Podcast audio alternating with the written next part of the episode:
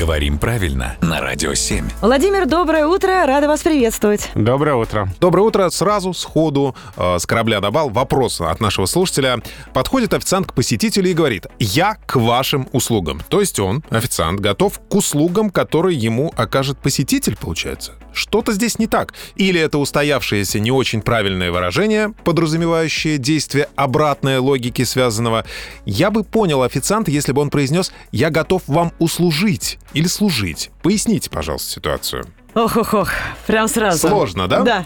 Вот иногда не надо так глубоко копать когда мы имеем дело с какими-то устойчивыми выражениями, устойчивыми оборотами. А то, например, мы и фразу «добро пожаловать», если будем разбирать, Ага. вот так, мы не сможем ее использовать. Что за добро, кому что пожаловать и так далее. К вашим услугам совершенно нормальное устойчивое выражение, э, выражение вежливости, говорящее о чьей-либо готовности быть полезным кому-то. Вот и все.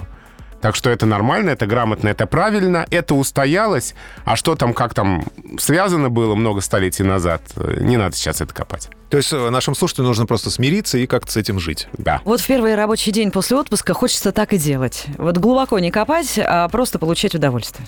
Ну а если вдруг есть желание задать свой вопрос Владимиру Пахомову, то, конечно, делайте это, в том числе на нашем сайте radio7.ru.